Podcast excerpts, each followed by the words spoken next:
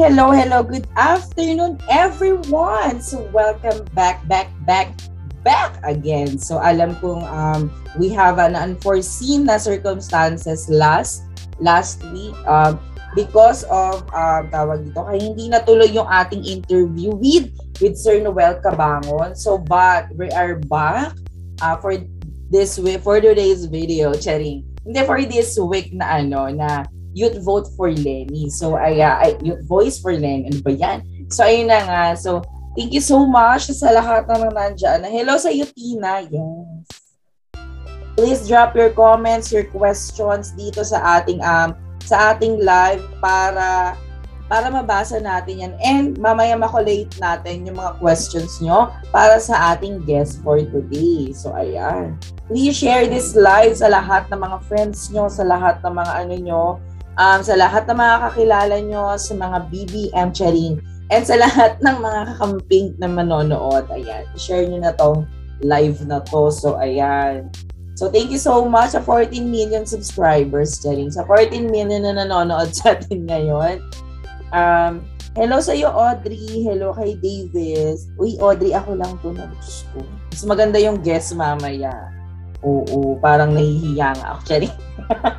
Ayan, so sana mag-enjoy kayo for uh, for today's episode kasi ako parang yung mga mga hinanda kong question I think uh, ma- pareho tayong may matututunan at uh, magiging masaya doon sa aming mga discussion, 'di ba? So ayan, so ayan nagche-check lang tayo ng mga anes, ng mga message. Ayan, ma- medyo dinadag. Welcome.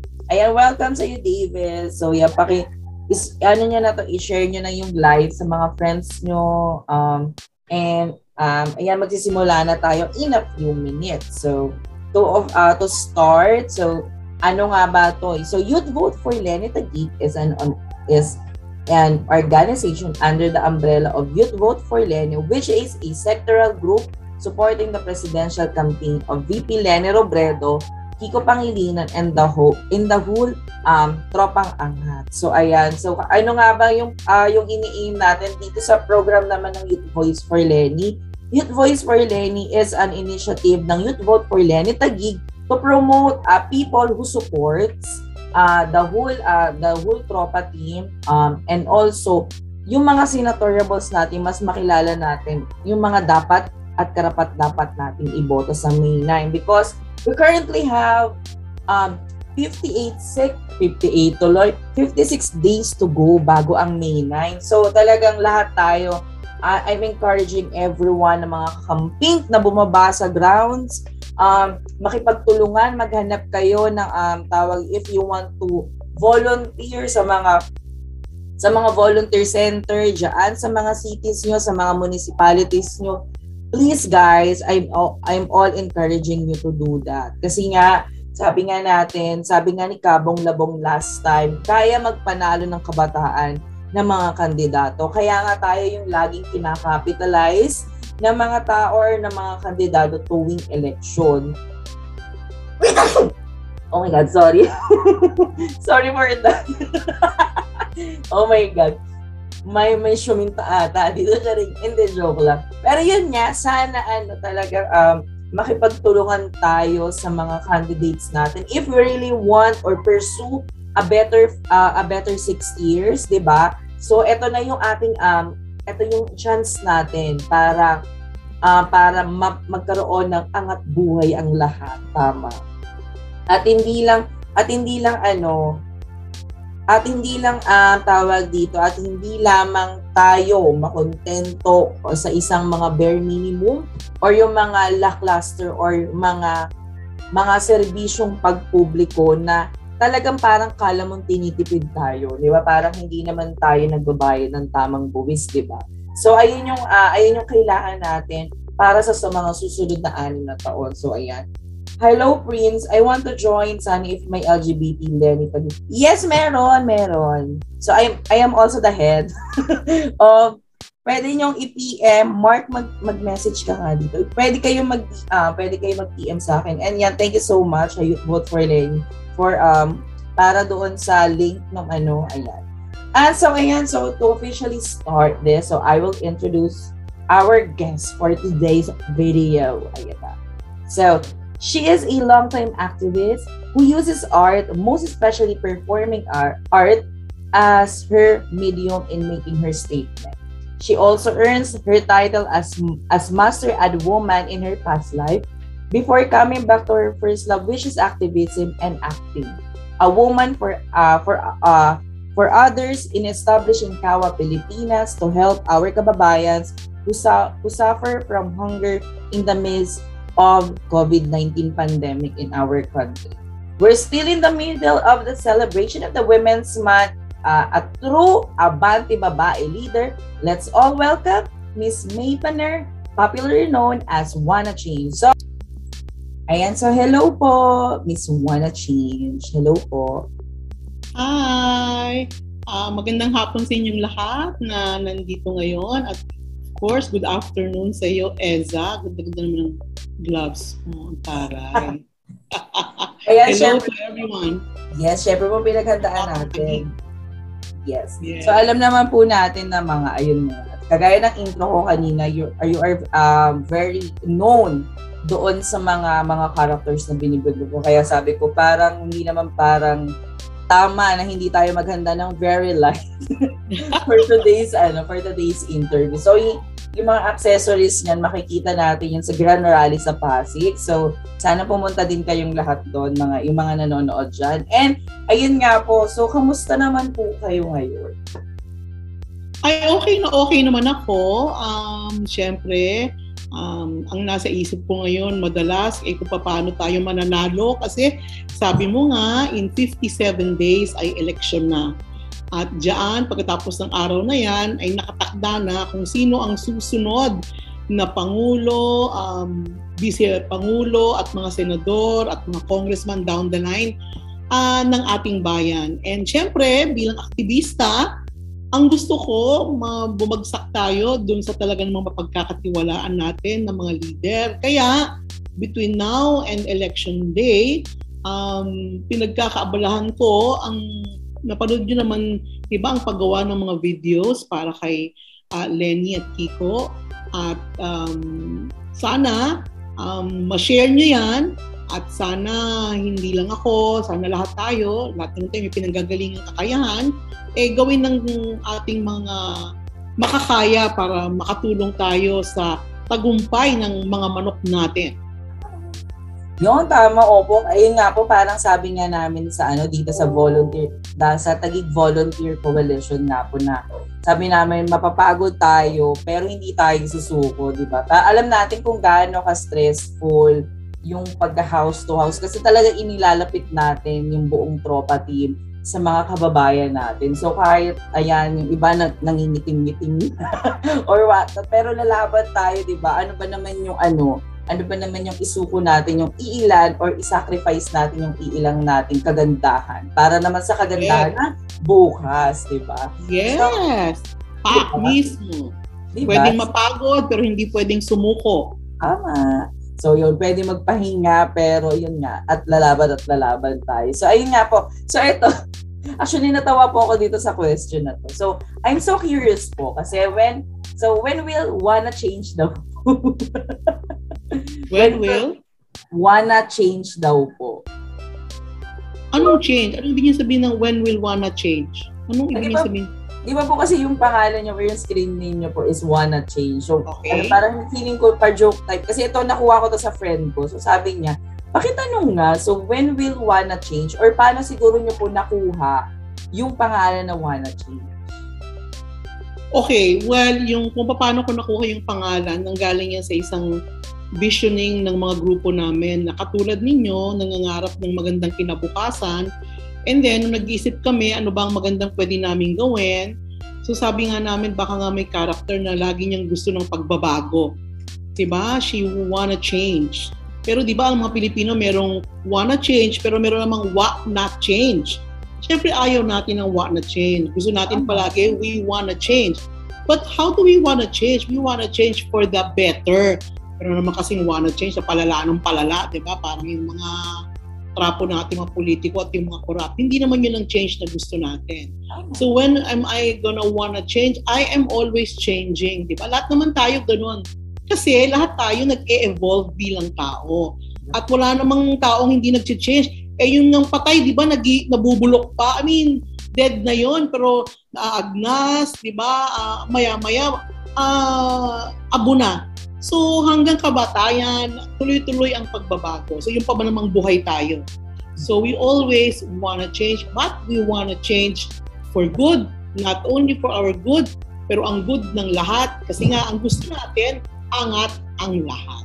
Yes, tama po yun. Kasi nga, di ba, ayun, ayun naman yung pinaka-constant sa buhay ng mga tao. Or talagang sa realidad natin, na lahat tayo magbabago whether we force it na magbago because may mga um, certain um, outside sources na pinipili tayo magbago or para makapag-adapt doon sa mga pagbabago na nandyan or it's, it's, it's really on a natural naman natin na talagang tayo as we grow older uh, 'di ba nga 'di ba hindi naman tayo hindi parang hindi naman to yung um, same as na makikita mo few years back So ayun nga yung because of the character development na naganap sa lahat ng mga scenarios natuto, nagkamali, tapos bumangon, lumaban. So ayun po. So very ano very timely and very relevant po kasi talaga yung name na Wanna Change. So ito naman po, art is a uh, is so free and liberating. So paano niyo na po naisipan na gawing medium ang art for activism?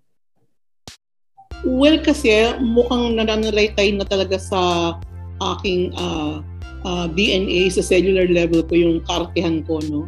So, talagang um, bata pa man ako sa eskwelahan, uh, lagi na akong laman ng entablado hanggang sa nagpeta ako. So, talagang um, syempre kailangan in touch ka dun sa kung ano ang lakas mo at kung ano yung gusto mo And um, so, um, naging natural sa akin na na maging nagamitin ng aking sining kasi hmm. nandun yung lakas ko at hindi naman ako katulad ng ibang artista na aarte sila or gagawa sila ng art nila pero para lang makalimot. Di ba meron naman mga art na ganun? Okay. Ako naman, yung art ko ay para ka naman makaalala, para ka masaktan, para ka makonsyensya, para kang magising, para mawala ka sa pagkawala ng pakialam. Yun naman yung klase ng art na, na gusto kong gawin bilang artista na makabayan. Ganun. Yes, opo. Kasi parang, opo, lahat, marami po kayo nag-ayun na nga po. From all the characters you've done, sino po yung pinaka naging memorable sa inyo in a positive and negative one naman po?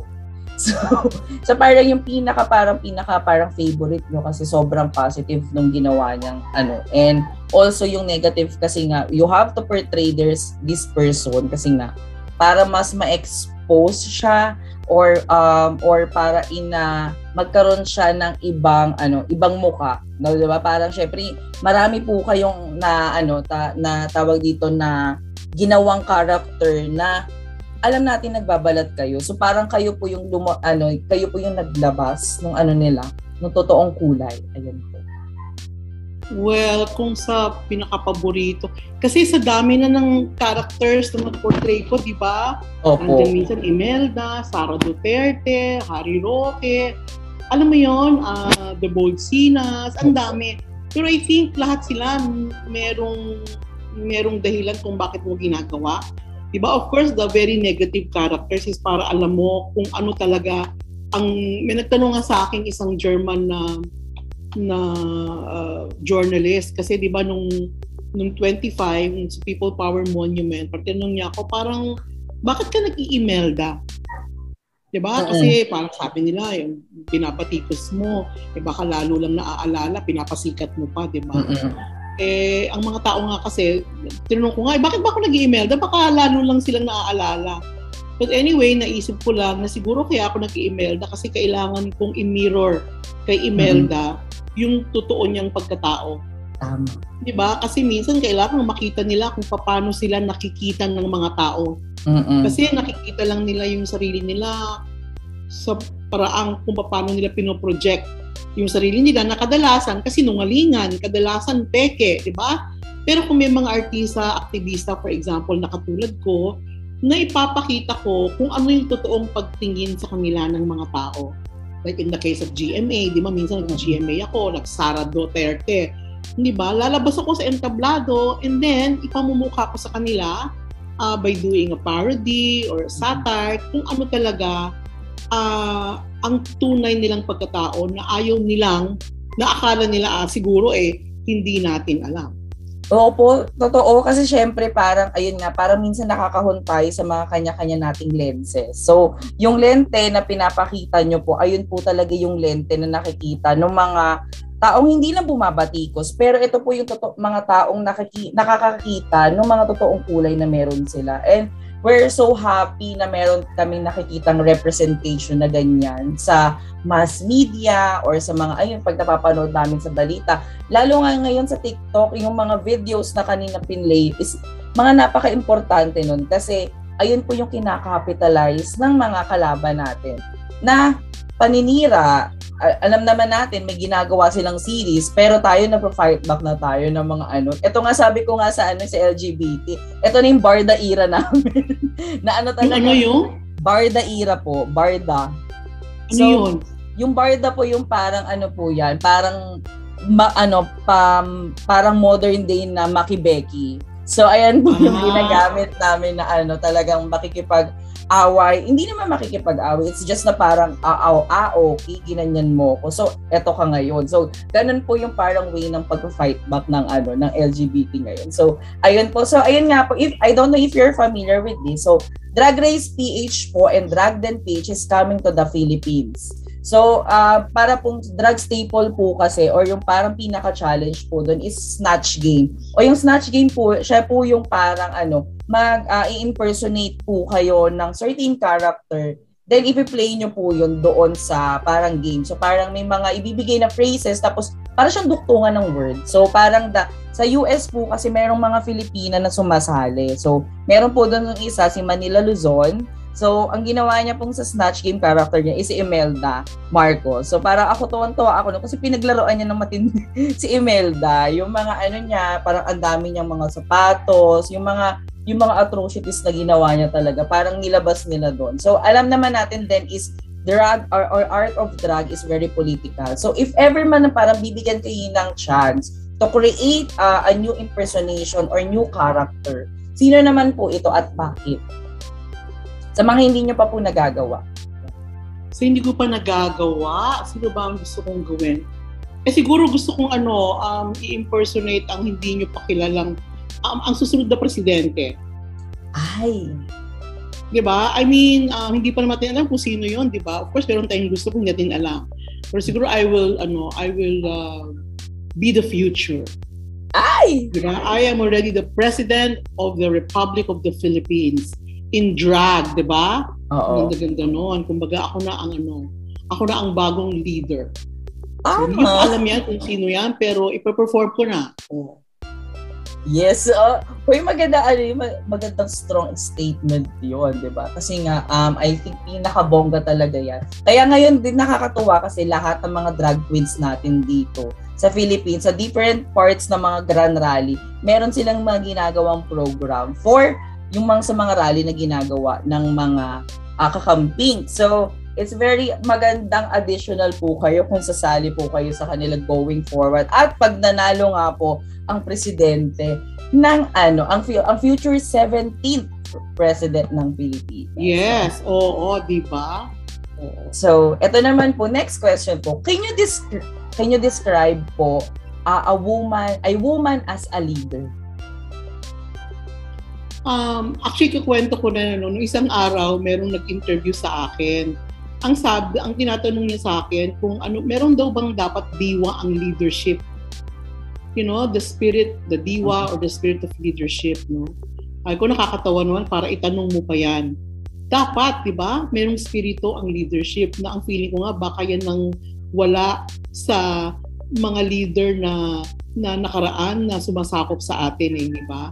Kasi sa akin, pag totoong leader ka, uh, yung yung bang napanghahawakan mo yung pagkabuuan.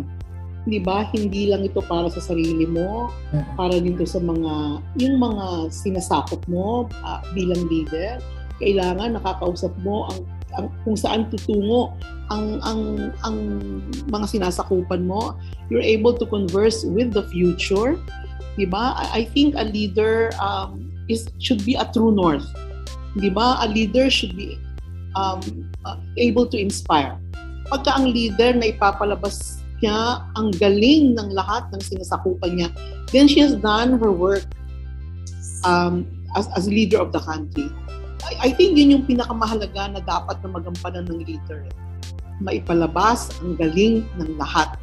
Dahil naniniwala sila na doing so, um, kaakibat, kasama, kakampi niya yung leader uh, ng bansa at sama-sama sila 'di ba, na mag-aangat ng ng taong bayan at ng bansa forward.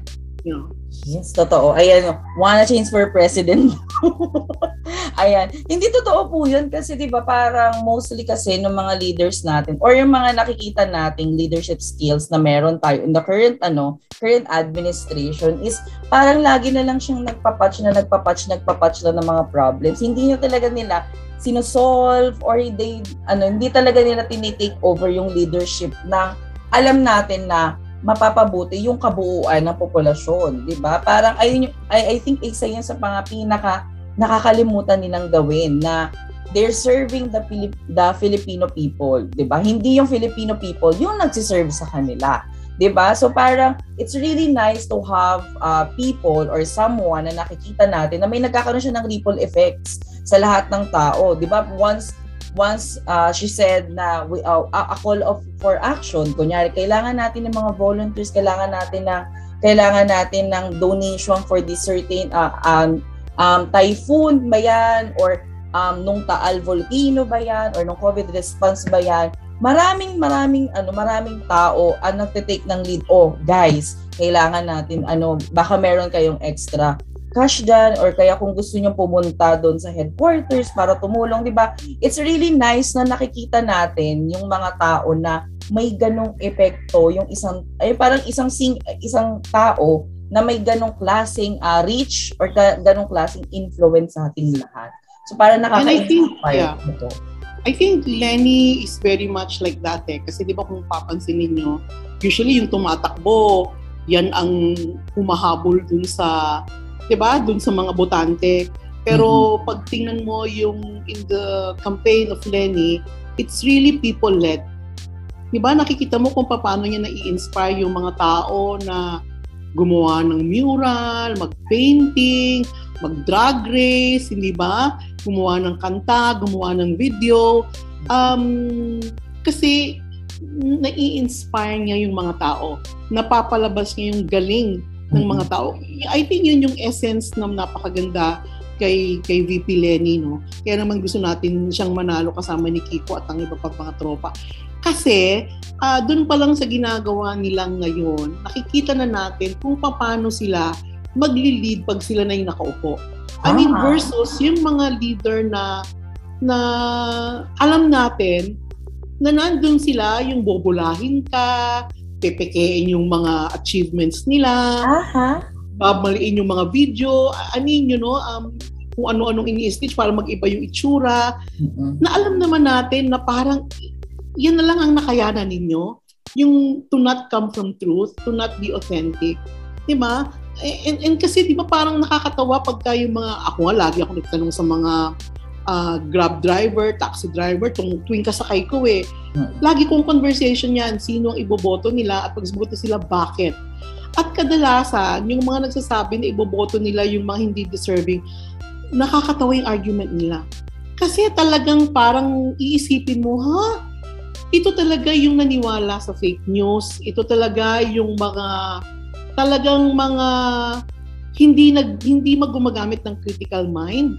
Hindi sila nag-iisip ng kinabukasan. Ang iniisip lang nila yung yung pakinabang nila versus pag napakinggan mo naman yung mga tao na for example magpo-push for Lenny or for Kiko, makikita mo yung logic nila iba eh.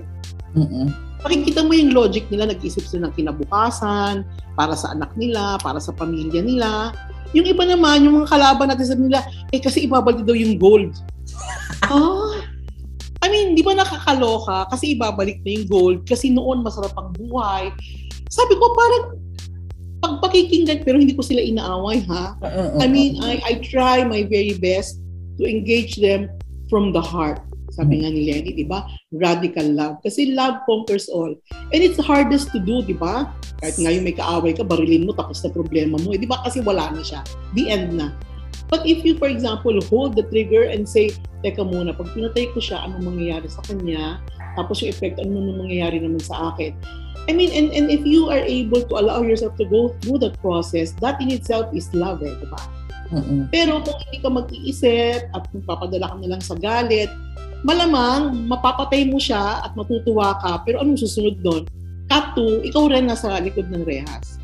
Kaya nga, di ba, napakaganda, nung manggaling ka doon sa pagmamahal, at yan ginagawa mo kahit na doon sa mga ayaw mo. Tama, 'di ba? Kasi parang I think pa, sa mga women kasi lagi po kayong inaani tawag dito. Lagi pong um, inaano or inaatake ng patriarchal na ano natin na society is yung yung pagiging emotional nyo daw. 'Di ba? Parang sabi ko, ha, I think emotion is valid, 'di ba? Parang kahit sabihin mo namang um, emotions 'yun, gene-generate pa rin yun sa utak. So, mas nakikita nyo kung gaano kagaling yung mga babaeng to na i-handle yung mga emotions na to. So, ayun po, I think isa pa sa mga edge ng mga women leader. Oo, nakakatawa. Kasi nung isang araw, nagpalabas ako ng tao po. Tapos ang mga nanonood, puro lawyers.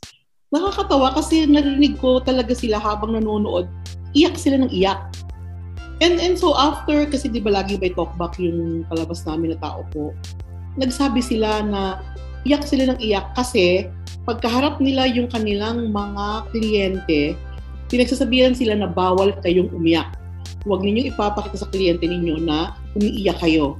Kasi ang sinasabi sa kanila ang pag-iyak ay sign ng kahinaan, which I do not agree. Kasi yung pag-iyak is you are allowing yourself to be vulnerable, Mhm. to actually feel, to be in touch with what is true and, and, and, and how you feel from inside of you. And there's nothing wrong with that.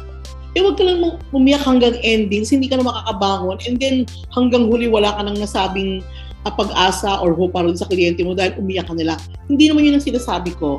Pero to be able to feel, and then after expressing that feeling, that emotion, if, it, if it's tears or ano, and then rise above it.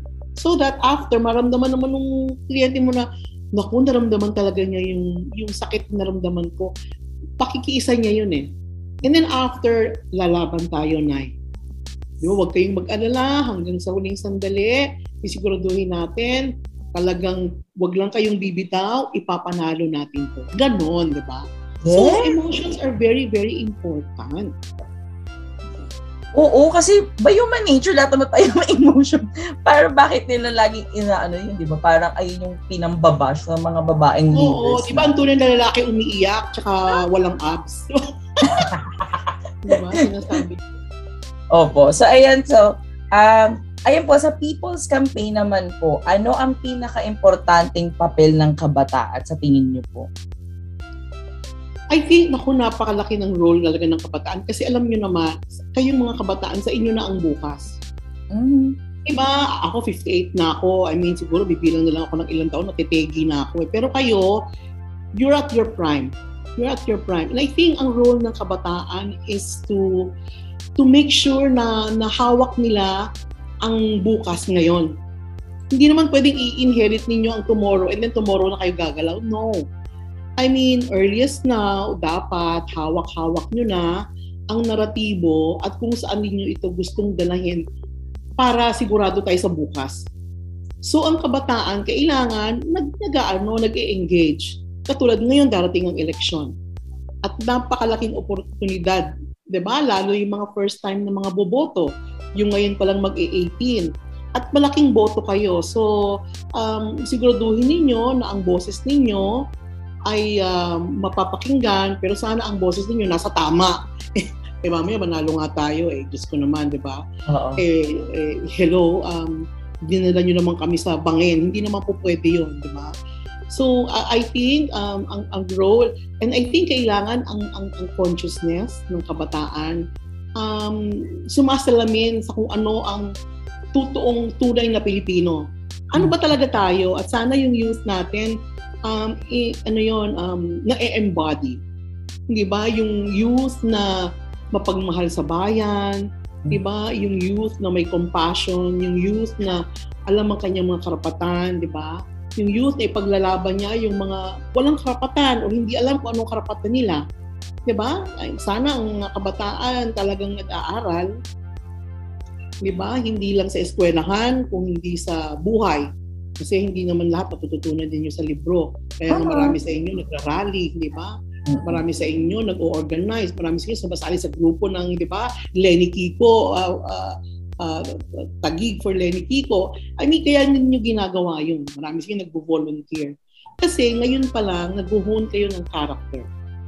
Kasi yun naman ang pinakamalaga sa tao, yung kanyang karakter.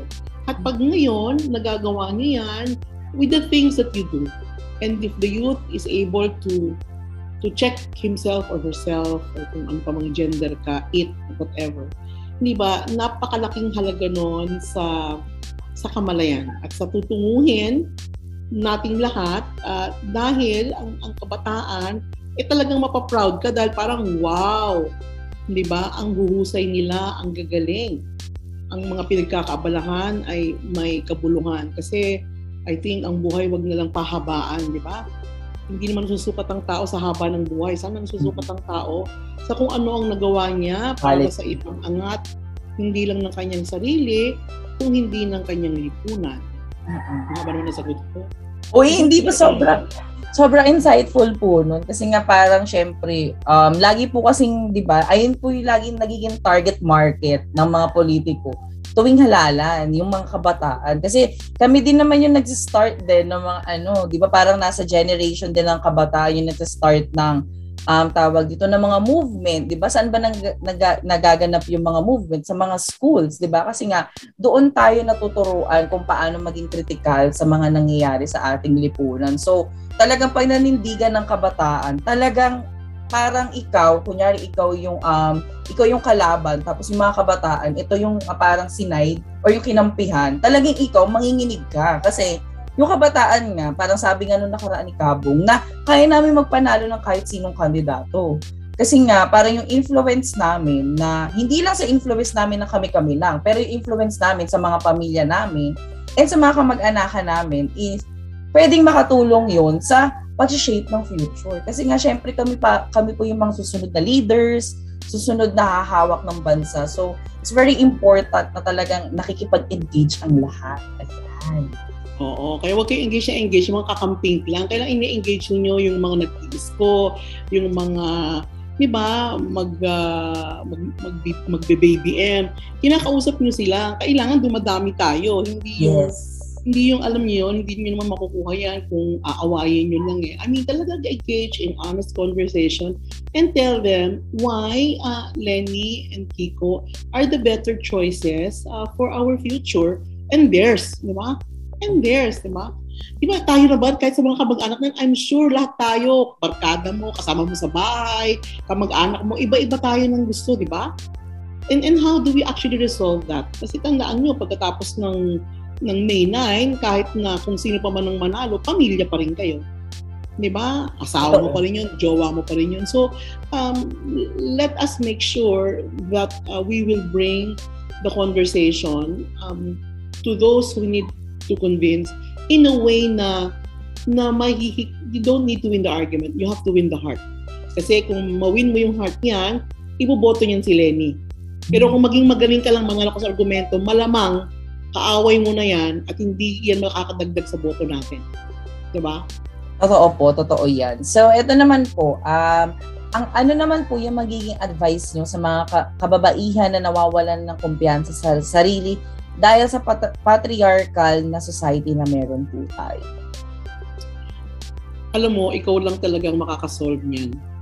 'Di ba? Kasi um, pagpaniwalaan mo na wala kang pag-asa, wala kang galing, at ang patriarchal na society ang laging mamamayani, patututuhanan mo yung belief system na yan. Mm-hmm. At yung belief system na yan, yan na ang ang mangyayari sa iyo Kasi yan ang paniwala mo. So lahat ng mangyari sa mo, mo, sabi ko na eh. O di ba?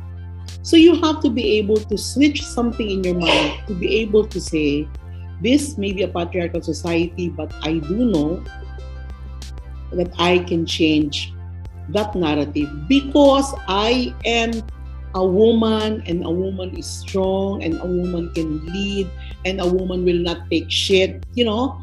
Kailangan, eh, eh, no matter what kind of therapy or friendship or whatever, hindi mo yan makukuha.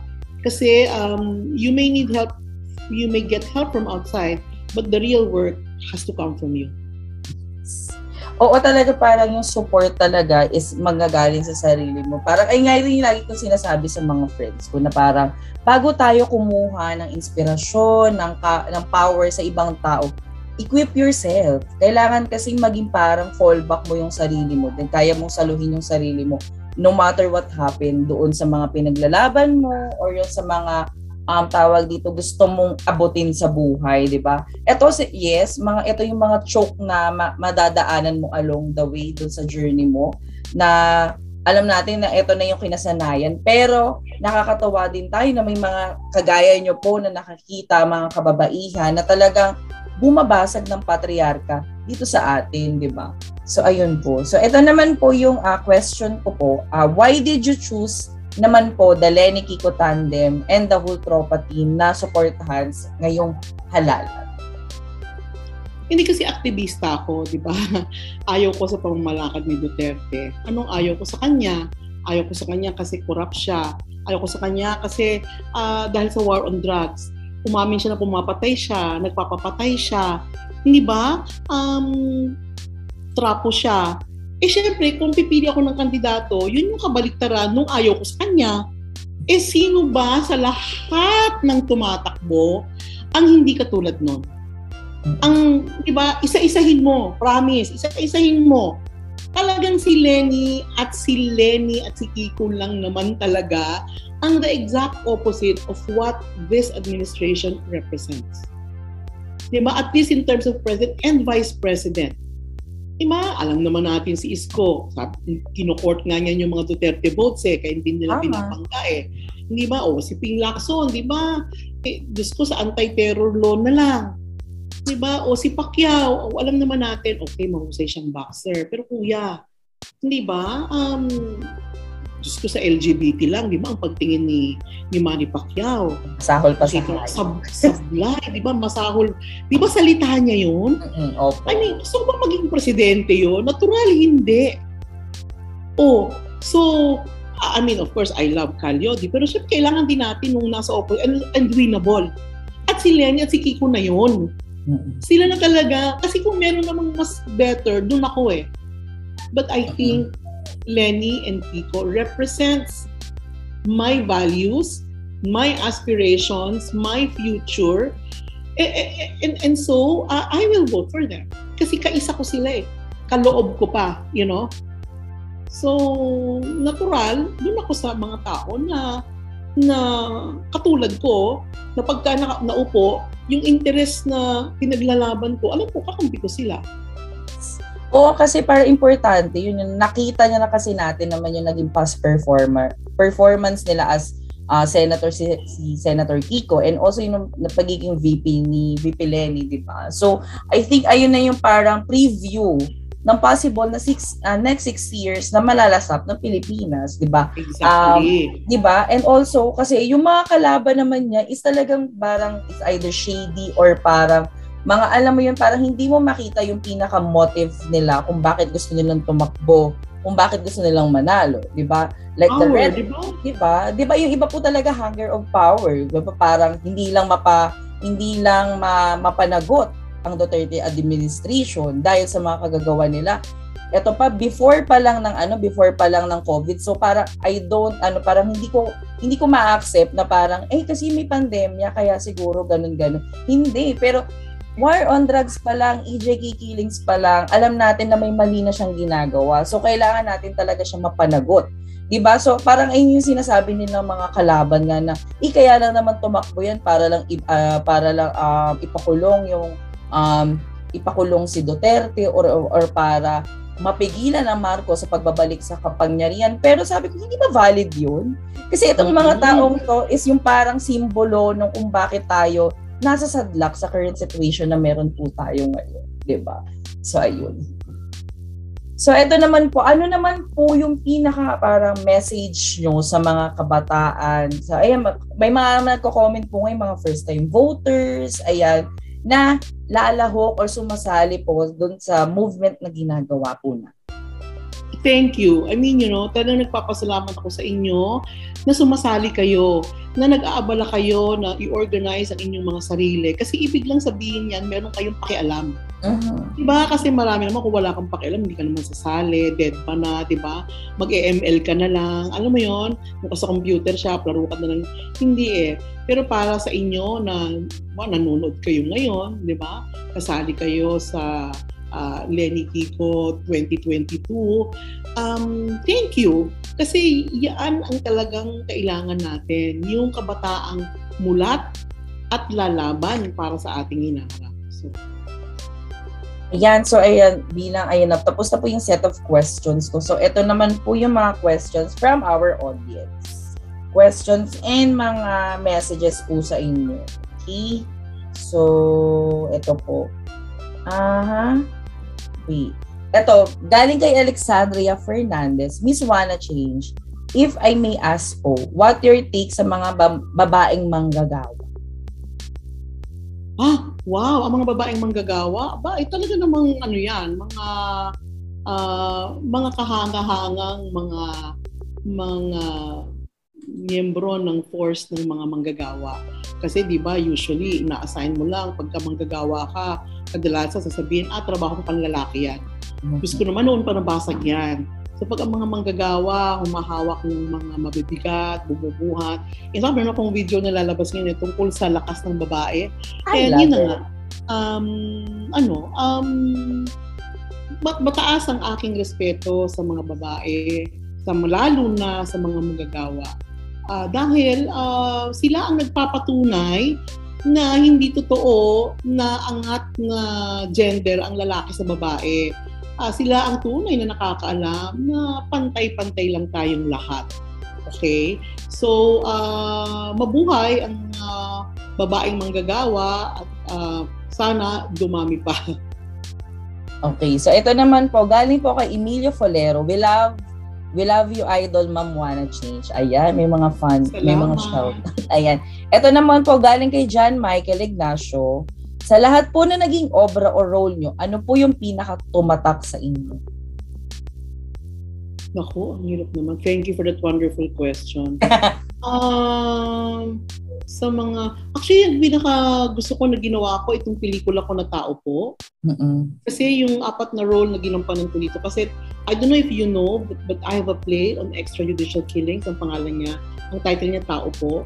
Ito mm-hmm. yung storya ng apat na tao. Isang journalist, isang um, nanay, isang pulis na vigilante at isang bata. Silang apat mm-hmm. ay mayroong lahat experience sa EJK. At pinerform ko yan na sa entablado na ako lahat yung apat na character.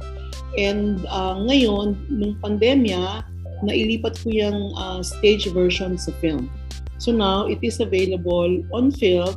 And in fact, gusto ko nang gamit, dahil nasabi ko na rin lang yan, I'd like to take this opportunity para sabihan kayo ng mga nanonood na pwede nyo mapanood ang tao po uh, by, by buying tickets from Upstream.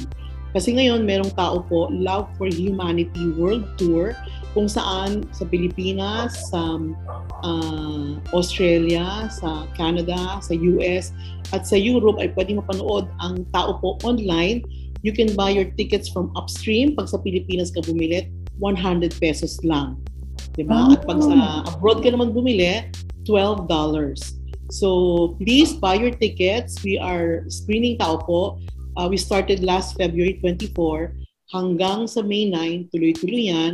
Uh, sana manood kayo kasi pag bumili kayo ng ticket, yung survivors ng EJK ay tinutulungan din natin. So yung proceeds oh, nice. nito ay pupunta rin doon. So sana makanood kayo. And in fact, if anyone of you wants screenings on site, um, I can actually go to your school or to your community para magpalabas ng film version ng tao po.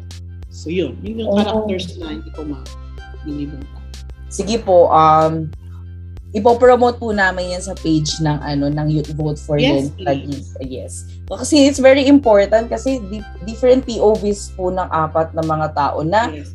parang pinaka um, um, mga victims or tawag dito minsan nagagamit na accessory doon sa EJK killings, 'di ba? So ayun po. So ito naman po uh, from Mark Vincent Mariano, Miss Wanna Change, ano po yung ine-expect nyong changes for the betterment ng country natin especially when when it comes to good governance? Siyempre, ang gusto ko manalo si Lenny at si Kiko. Yun ang ina-expect ko sana na magawa natin together. Maipanalo natin ang mga leader na mag-aangat sa buhay ng lahat. At Mhm. hindi mangyayari yan. Tinatrabaho yan. 'Di ba? Kailangan um, lahat tayo ah, makikisali, makikisangkot at ah, hanapin natin kung ano yung lakas natin para makapag-contribute tayo sa pag ensure na mananalo si Lenny, si Kiko at ang buong tropa. Yes, tama. So ito naman po, um, ito galing kay Chichi. You mentioned po na dapat tama po ang consciousness ng kabataan. Pero these days po, maraming mga kabataan na sinasabi nila na yung alam nila about revised history natututunan nila sa mga teachers o sa kanilang kapamilya o kamag-anak. Ano pong masasabi niyo po sa mga kabataan ginagamit na kasangkapan sa fake news at historical revisionism? Alam nyo, ah, ang dami-dami yun mga exposure. Na-expose kayo sa fake. Pero I'm sure na-exposing kayo sa truth. Pero kung meron kayong kapasidad in your head to be more critical and to study the news and know if it is fake or not, then hindi ka naman malilito eh. Hindi ba? Kasi kung mo magsabi sa'yo, um, ang mga Marcos hindi corrupt, i-google mo. Ano ang mga makikita mong sagot? Kung makita mong sagot, convicted ng ano, 'di ba nagnakaw ng ng kabanang yaman, hindi pa sinusole. Eh, hindi ka pwedeng mag-play ng victim. Hindi mo pwedeng sabihin, eh kasi yun ang sinabi, yun naman ang palaging nakikita ko eh. Oo, pero baka naman, nag, nagdingi-dingihan ka rin doon sa posibilidad na pwede mong malaman na baka hindi yan totoo. Kasi sometimes, di ba, yung pag meron tayong nakita na gusto natin, panuniwalaan na lang natin yun. Tapos the rest, sabihin natin, ay, hindi yun totoo. Kasi gusto, di ba? Kaya na kahit tayo, for example, naniniwala tayo kay Lenny at kay Kiko, tao rin naman sila eh. Minsan maaaring magkamali yan. And when that happens, we should be able to call them out. Tama. Diba? I mean, kaya ako, for example, o nung si Lenny ayaw niya kay, kay Neri, sabi ko, huy, ba't ganyan? Dapat inclusive. Mm-mm. Kasi, di ba, ako, ganun ako bilang tao. Pag mahal kita, sasabihin ko, pag feeling ko, hindi tama yung ginagawa mo. Kasi hindi naman ako, hindi naman ako loyal sa tao. I think ang loyalty ko mas sa prinsipyo, mas sa bayan. And pagka ganun ka, hindi ka kasi nalilito. Mm-mm. Hindi yung, di ba, yung mga iba, yung parang yung mga idol nila can do no wrong. Ako naman hindi ako ganun. Kahit naman nung panahon ni Noy Noy, nung pang feeling ko may mali, o di magsasalita ako. Opo. Kasi, di ba ganun dapat? Oo. Nalala ko nun sa PETA, si Cecil Guidotti Alvarez gusto maging national artist, at taga-PETA ako. Sabi nung mga taga-PETA na iba, sabi niya, pero May, nanay natin yon You don't do that to your mother. Sabi ko, ha? But what if our mother is wrong? Siya nagpapakontest, siya rin yung gustong manalo. Tama ba yun? Sabi ko, parang mali yata. Eh, dahil nanay ko siya at mahal ko siya, dapat kaya kong sabihin, Nay, nakakaya ka naman, ikaw nagpakontest, ikaw ang mananalo. Hindi po, hindi pwede yun. Pwede ko yung gawin sa nanay ko dahil mahal ko siya, dahil nanay ko siya.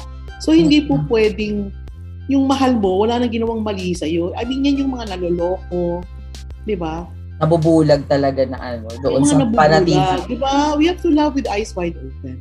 Yes, tama po yun. I think isa yun sa pinaka great na line doon talaga na kailangan mulat tayo doon sa ano na ah, kahit akala ng lahat kasi kunyari tayong mga kakamping pag nagkamali si Lenny hindi papabayaan lang natin siya na i-accept na natin na tama lang yun pero hindi parang hindi parang na-call out na na siya doon sa sa stand niya for example sa divorce yung um, yung stand niya about sa Oo. LCAC di ba parang Oo. it shows na hindi tayo fanatics ni ano ni Lenny. Hindi rin siya perfect. Kailangan Yes. niya tayo. Mm-mm. Di ba yun nga yung maganda? Eh, ikaw ba yung kapatid mo, nakita mo nagsashabu, sabi mo, okay lang yan, love kita eh. Oo, I mean, di di ba? sasabihin mo, uy, bro, shabu yan, matutusta utak mo. I mean, baka, wag naman.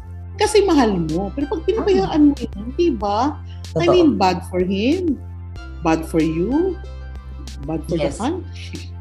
So ito naman po question, kung hindi po kayo naging artista, ano ano sa tingin nyo ang magiging trabaho o papel nyo sa lipunan ngayon? Kung hindi ako artista, Mm-mm. wow, ano kaya ako? Pag, siguro gusto kong mayroon akong ano, restaurant. Ah, ayaw nga ba mahilig po kasi kayo magluto? Yun ako magluto, mahilig ako magpakain.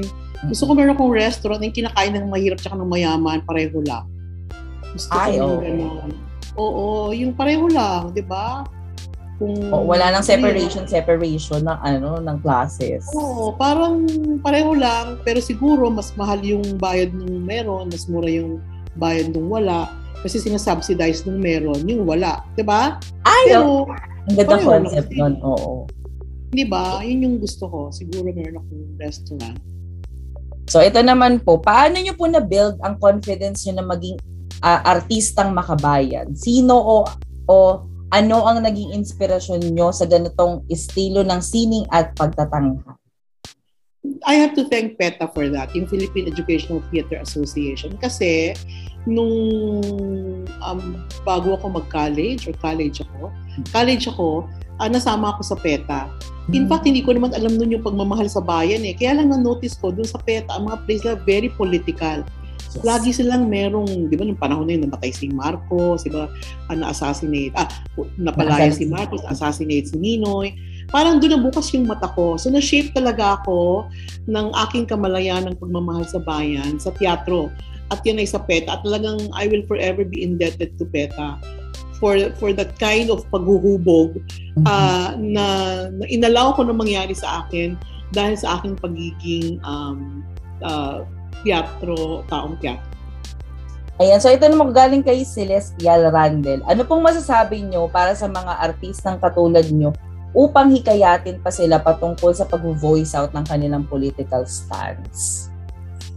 Alam mo, dumadami naman na eh. Di ba parang noon hindi masyadong marami yung artista na parang, naalala ko noon pag gagawa ko ng Wanna Change videos kasi nag-start kami, when was that? 2008 or 2009?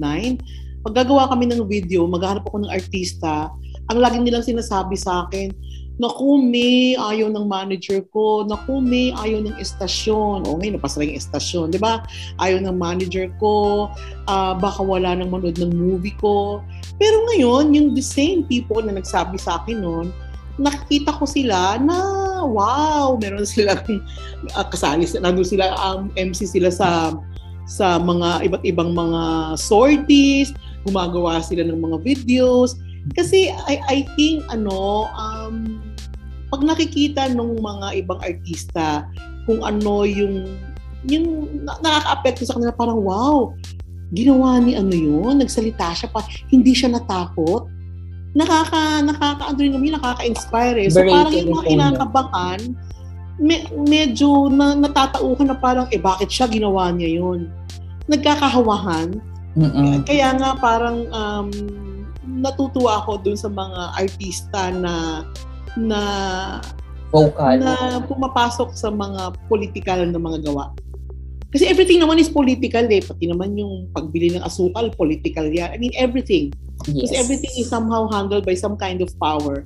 And so, everything is political. And I think it is to the advantage of the artist na mulat, na conscious, na nagmamahal sa bayan, na gumagamit ng sining niya, na na maging advantageous yun para sa kanya. Mm-mm. Ang akala lang kasi nila hindi eh. Kasi minsan, di ba, alam mo naman ang mga dahil sa mga pangangailangan, Mhm. ah, marami mga artista na ang feeling nila because of the need for money, hindi sila pwedeng tumaya ng mga ganyan, bakit ganito, bakit ganyan.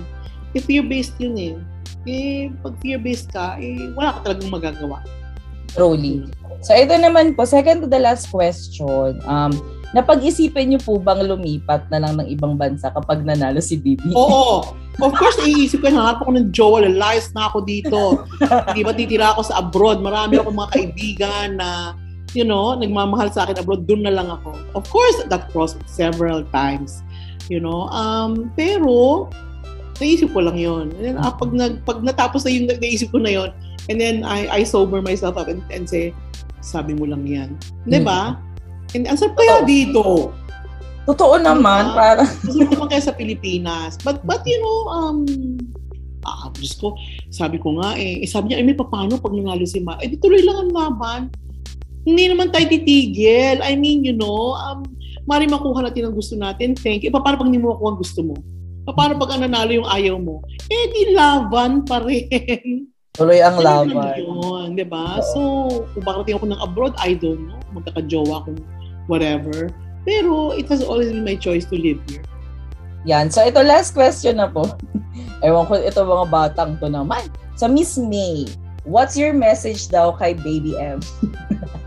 Baby M, ano ka ba? Hello ka dyan. Alam mo, nakakaloka ka, Baby M. I mean, hello. Um, ano naman, gising-gising din. Um, ma- sa totoo lang naman tayo. Ang hirap sa'yo, hindi ka nga maka-attend ng debate hindi ba? Eh, eh kung yung edukasyon mo nga na pepeke mo pa, eh, and you expect me to believe na you deserve to be my president? Eh, eh ako nagbabayad ako ng tax, ikaw hindi. Ilang taon kang nag-evade? Ako hindi. Nagbabayad ako lahat ng binibili ko may tax. Pero ikaw lumulusod ka. E between you and me, sino mas mayaman? Kapal ng mukha mo. Ang tigas ng mukha mo, baby eh. Kaya kung ako lang sa'yo, mag-ingat-ingat ka, di ba? Kasi patuloy kaming lalaban and we will make sure kayo at ang pamilya mo, ikaw never again. Yes, totoo.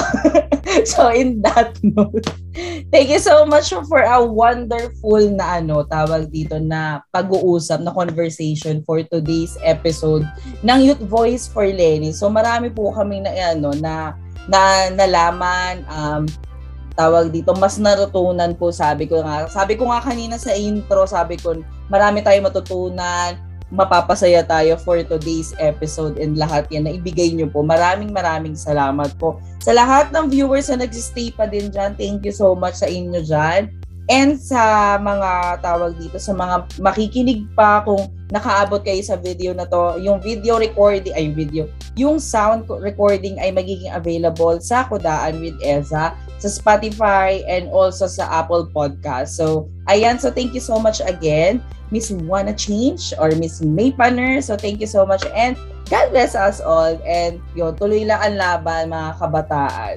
Um, I love you tapos, all. Thank you. Hindi pa tapos ang laban. Sa May 9 ang totoong survey at sa May 9 ang totoong laban. So yan, let's just continue na magparami. Humayo tayo at magpakarami talaga mga kakamping. So, ayan. So, thank you, Sen, and bye-bye!